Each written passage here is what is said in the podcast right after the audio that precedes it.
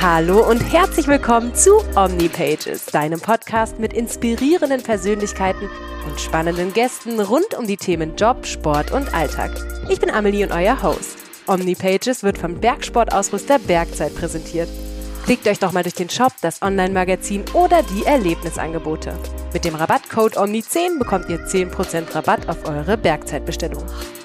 Mich hat es heute in das wunderschöne Tiroler Fieberbrunn verschlagen. Mir gegenüber sitzt ein Mann, deren Stimme euch allen schon mal Gänsehaut auf die Arme gezaubert hat. Ich traue mich zu sagen, dass er eine Art Fixpunkt in der österreichischen Sportszene ist. Seit fast 20 Jahren moderiert er verschiedenste Sportveranstaltungen von Ski und Biathlon über Tennis bis hin zur MotoGP und der Formel 1. Ich freue mich, dass wir es endlich geschafft haben. Stefan Steinacher. Danke dir, Amelie. Uh, jetzt habe ich eine Gänsehaut, wie du äh, das alles erwähnt hast. Vor allem habe ich jetzt eine Gänsehaut bekommen, wie du gesagt hast, äh, im wunderschönen Fieberbrunn, weil wir blicken ja da gerade hinaus äh, von meiner Wohnung in Richtung der Bergwelt, in Richtung des Wilzeloders, wo wir immer den Freeride-Weltcup auch organisieren und veranstalten. Und äh, ja, ich bin schon gern zu Hause in Fieberbrunn. Und wusstest du schon immer, dass du was mit Sport zu tun haben möchtest? Wie so viele andere wollte ich natürlich der Sportstar werden. Äh, Alberto Domba war äh, damals mein ganz, ganz großes Vorbildbilden, also auch Skirennen gefahren, äh, relativ mäßig. Ähm, aber der Domba, das war mein äh, absolutes Role Model. Und ja, ich wollte Skistar werden, hab's aber eben nicht geschafft und dann blieb noch irgendetwas übrig, um vielleicht nahe dran zu kommen und äh, das war eben Sportreport. Also meine Eltern sagen, ich war schon mit acht, neun äh, derjenige, der das immer gespielt hat, immer ähm, animiert irgendwie hat und, und, und so aufgezeichnet hat und mit dem Bleistift durch die Tore gefahren ist und gestoppt hat und dazu moderiert habe ich. Hat übrigens mein Sohn auch, äh, äh, vor drei, vier Jahren hat er genau dasselbe gemacht, aber inzwischen hat er die Lust verloren. Und in den 25 Jahren hast du einiges schon erlebt. Du warst in Schladming 2013 bei der Ski-WM, Olympische Winterspiele in Sochi, Ski-WM, Vale, Beaver Creek, Biathlon-WM, im Pillerseetal, Ski-WM in Cortina dieses Jahr. Wir haben so viel mit deiner Stimme schon gehört. Bist du da jetzt mittlerweile so per Du mit den Sportlern? Weil letzten Endes hat deine Stimme die Sportler ja auch bewegt man, das ist ja auch das Schöne im Sport, oder? Man sagt in Tirol, alles über 1000 Meter ist man per Du und im Sport ist man sowieso per Du und damit äh, ist man schon mal auf einer anderen Persönlichkeitsebene. Ähm, äh, man ist mit vielen Sportlern per Du.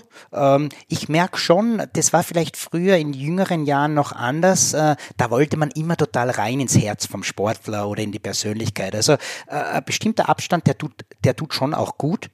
Äh, nichtsdestotrotz, desto mehr man weiß vom Sportler, desto mehr kann man berichten. Aber ich glaube, es ist ein Feingefühl und das weiß gerade du, Amelie, das, das, das höre ich auch immer bei deinen Podcasts oder bei deinen Geschichten. Und du bist extrem nahe ran, aber es gibt schon einen Grad, den darf man erwähnen. Und dann gibt es Sachen, die braucht man nicht mehr erwähnen, weil ansonsten äh, wird der Sportler auch kein Vertrauen mehr haben, wenn er, wenn er, wenn er merkt, man nützt irgendwas aus und, und das ist definitiv ein No-Go. Im Fußball ist es so, dass die Kommentatoren immer vom Trainer schon mal die Aufstellung bekommen oder wissen, ja, die Kadernominierung, dass sie sich vorbereiten können. Wie machst du das? Heißt du, rufst du davor die Sportler an?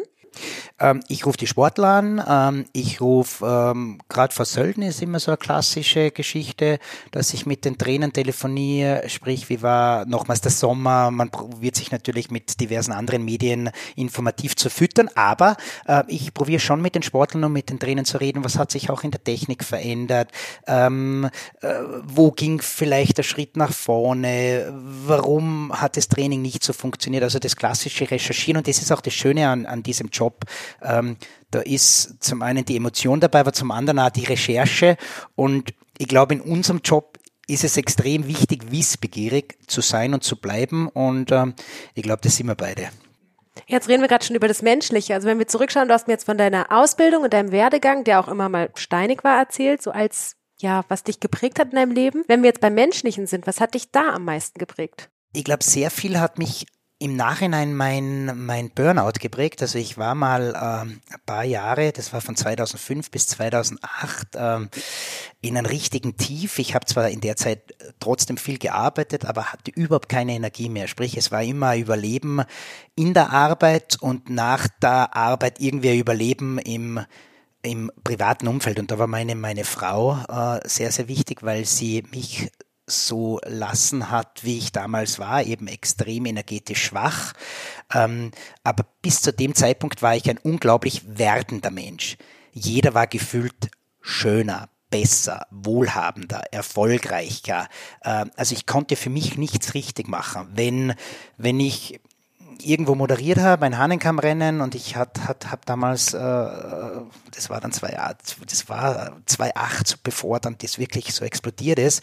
Ich habe das Gästebuch gelesen und da stand halt irgendwie äh, schlechte Kritik über, über meinen Kollegen und über mich drin äh, und einige gute. Aber die schlechte, die war so überwältigend in meiner Gefühlslage ähm, und das hat mich fertig gemacht. Und mit dieser Geschichte kann ich heute besser umgehen. Kritik, negative Kritik wird immer wehtun, aber ich lasse es nicht mehr so nahe ran an mir. Und deshalb sage ich, diese drei Jahre, wo ich dann auch drei Monate in der Klinik war, äh, genau bei der Fußball-Europameisterschaft 2008 in Österreich, wo ich so viel verdient hätte, wie ich äh, nie mehr äh, danach verdient hätte und wo ich geglaubt habe, es ist alles vorbei, ich habe die ganze Existenz verloren, meine Frau war, war, war schwanger, äh, ich verliere auch meine Familie, äh, das war alles so einschneidend. Äh, schlussendlich habe ich glücklicherweise nichts verloren, habe äh, Charakterstärke gewonnen, äh, habe gesehen, dass meine Familie auch in Tiefpunkten zu mir hält und äh,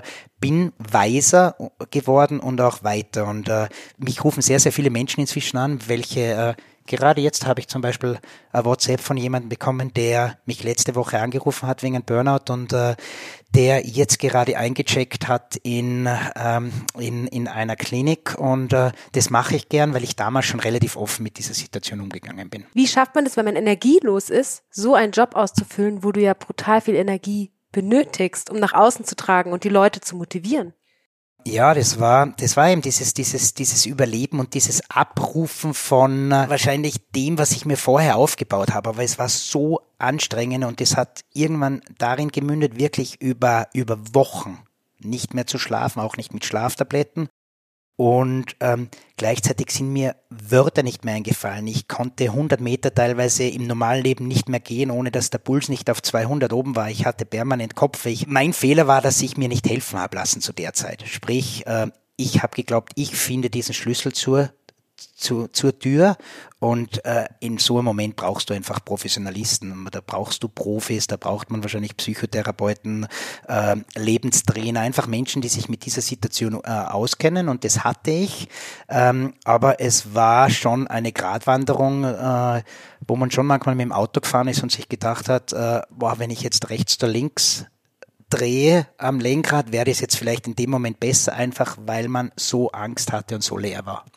Vielen lieben Dank. Ah, so schön. Jetzt können wir nämlich unser Bier genießen, lieber Stefan. Aber nein, nein, wir sind noch nicht am Ende. Wir können einmal anstoßen. Es gibt ja wie immer zum Schluss drei Geschichtchen, die mir der Gast mitbringt. Da habe ich schon echt einiges gehört, ja. Drei Geschichtchen, wovon eines eine Lüge ist, die ich entdecken muss. Okay, ähm, du, ich habe mir gestern deine Podcasts nochmals angehört und äh, war dann selber immer gespannt, was ist jetzt das Richtige, was ist das Falsche. Hast du richtig getippt? Äh, nein, ich mit zum Beispiel beim Marco Waltenspiel hätte ich, übrigens der war super, lässiger Typ, äh, hätte ich auch gesagt 26 oder 25 äh, Tattoos, hat er gesagt, ich hatte alle mal. Ähm, aber hatte er dann nicht. Okay, was sag ich dir? Geschichte Nummer eins. Du hast es ja vorher schon erwähnt, ich war bei den Olympischen Spielen in Sochi und Pyeongchang, auch in Vancouver. In Sochi ähm, hatte ich ein Erlebnis, dass ich ähm, im Österreich-Haus auf Putin gestoßen bin und durfte Putin interviewen. Hast du im, im Österreich-Haus moderiert? Ja, ich habe im Österreich-Haus moderiert und habe dann ein Interview gemacht mit ihm. Übrigens spricht gut Deutsch, also es war auf Deutsch das Interview. Und am Schluss habe ich, er hat Schnitzel vor sich stehen und einen Schnaps. Und am Schluss habe ich dann gesagt, äh, Herr Putin, lassen Sie sich das Schnitzel schmecken, Mahlzeit. Und alle Russen um mich herum, die also scheinbar auch Deutsch konnten und auch Unsere äh, honorigen Personen im Österreichhaus haben mich ganz entsetzt angesehen. Äh, ich dachte, was habe ich jetzt falsch gemacht? Und dann haben sie mir es danach gesagt, äh, man darf Herrn Putin nicht als Herr Putin anreden und schon gar nicht jetzt beim Schnitzel Mahlzeit. Und schlussendlich war das dann in allen russischen Medien, wurde auf und ab gespielt. Also er hat sich das zu eigen genützt, dass er so quasi äh, der Mann auch äh, vom äh, Publikum oder wie sagt man, der Mann des Volkes, oder? Aus dem Volkes. Und es wurde auf seinen Medien auf und ab gespielt und immer noch, gerade bei den Biathlon-Veranstaltungen in Hochfilz und Antolz, wenn da Russen kommen, kennen Sie, dass ich dieser Mensch war, ähm, was dann wochenlang im Fernsehen gelaufen ist. Musstest du Interviews geben dann? Ähm, das war die erste. Ah ja, das okay, war die gut, erste. jetzt gehe ich zu. Ähm, zweite Geschichte. Ähm, welche zweite Geschichte habe ich? Ähm, die Guano Apes. Kennst du die Band? The Lords of the Boards. Dieser Song. Kennst du gar nicht? Riesen, mega Song. Ich weiß nicht, war das weltweit Nummer eins? Asche über mein Auf alle Fälle in Europa. Äh, riesen, riesen Hit. Wurde für unsere Veranstaltung hier geschrieben ähm, und ich durfte im Video als Tänzer dabei sein. Für die Freeride World Tour. Na, für das. Video von den Guano Apes, das dann weltweit auf MTV und überall gelaufen ist. Aber sie wurde hier für Ja, genau, wurde hier in Fieberbrunn gedreht. Thomas Stein, der ehemalige BMG Ariola-Chef, der hat in St. Ulrich sein Haus und der hat die damals verpflichtet. Und das haben wir dann hier in Fieberbrunn gedreht. Und äh, sieht man immer noch das Video. Und ich hatte so lange Haare, dunkel, äh, katastrophal habe ich ausgesehen. Oder immer wieder schäme ich mich, wenn ich das Video sehe, vor allem auch meine Tanzkünste, das ist die zweite Geschichte.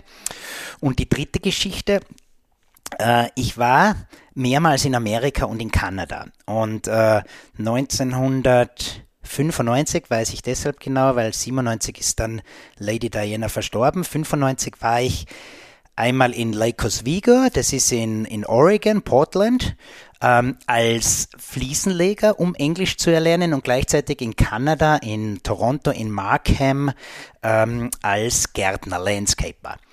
Und in äh, Toronto als Landscaper habe ich dann eine, bei, bei Hilton waren wir da und ich saß, was unglaublich war, ich, der, der null technisches Verständnis hat, saß da in einem kleinen Caterpillar und musste halt graben und das war genau die Zeit, wo Lady Di und Prinz Charles drüben waren und sie kamen dann äh, Richtung Hilton. Wir mussten dann alles anhalten und die sind dann rundherum gegangen und ähm, ich habe dann Lady Di, sie ist dann hergekommen, hat alle begrüßt und unter anderem auch die Arbeiter, was extrem schräg war, oder?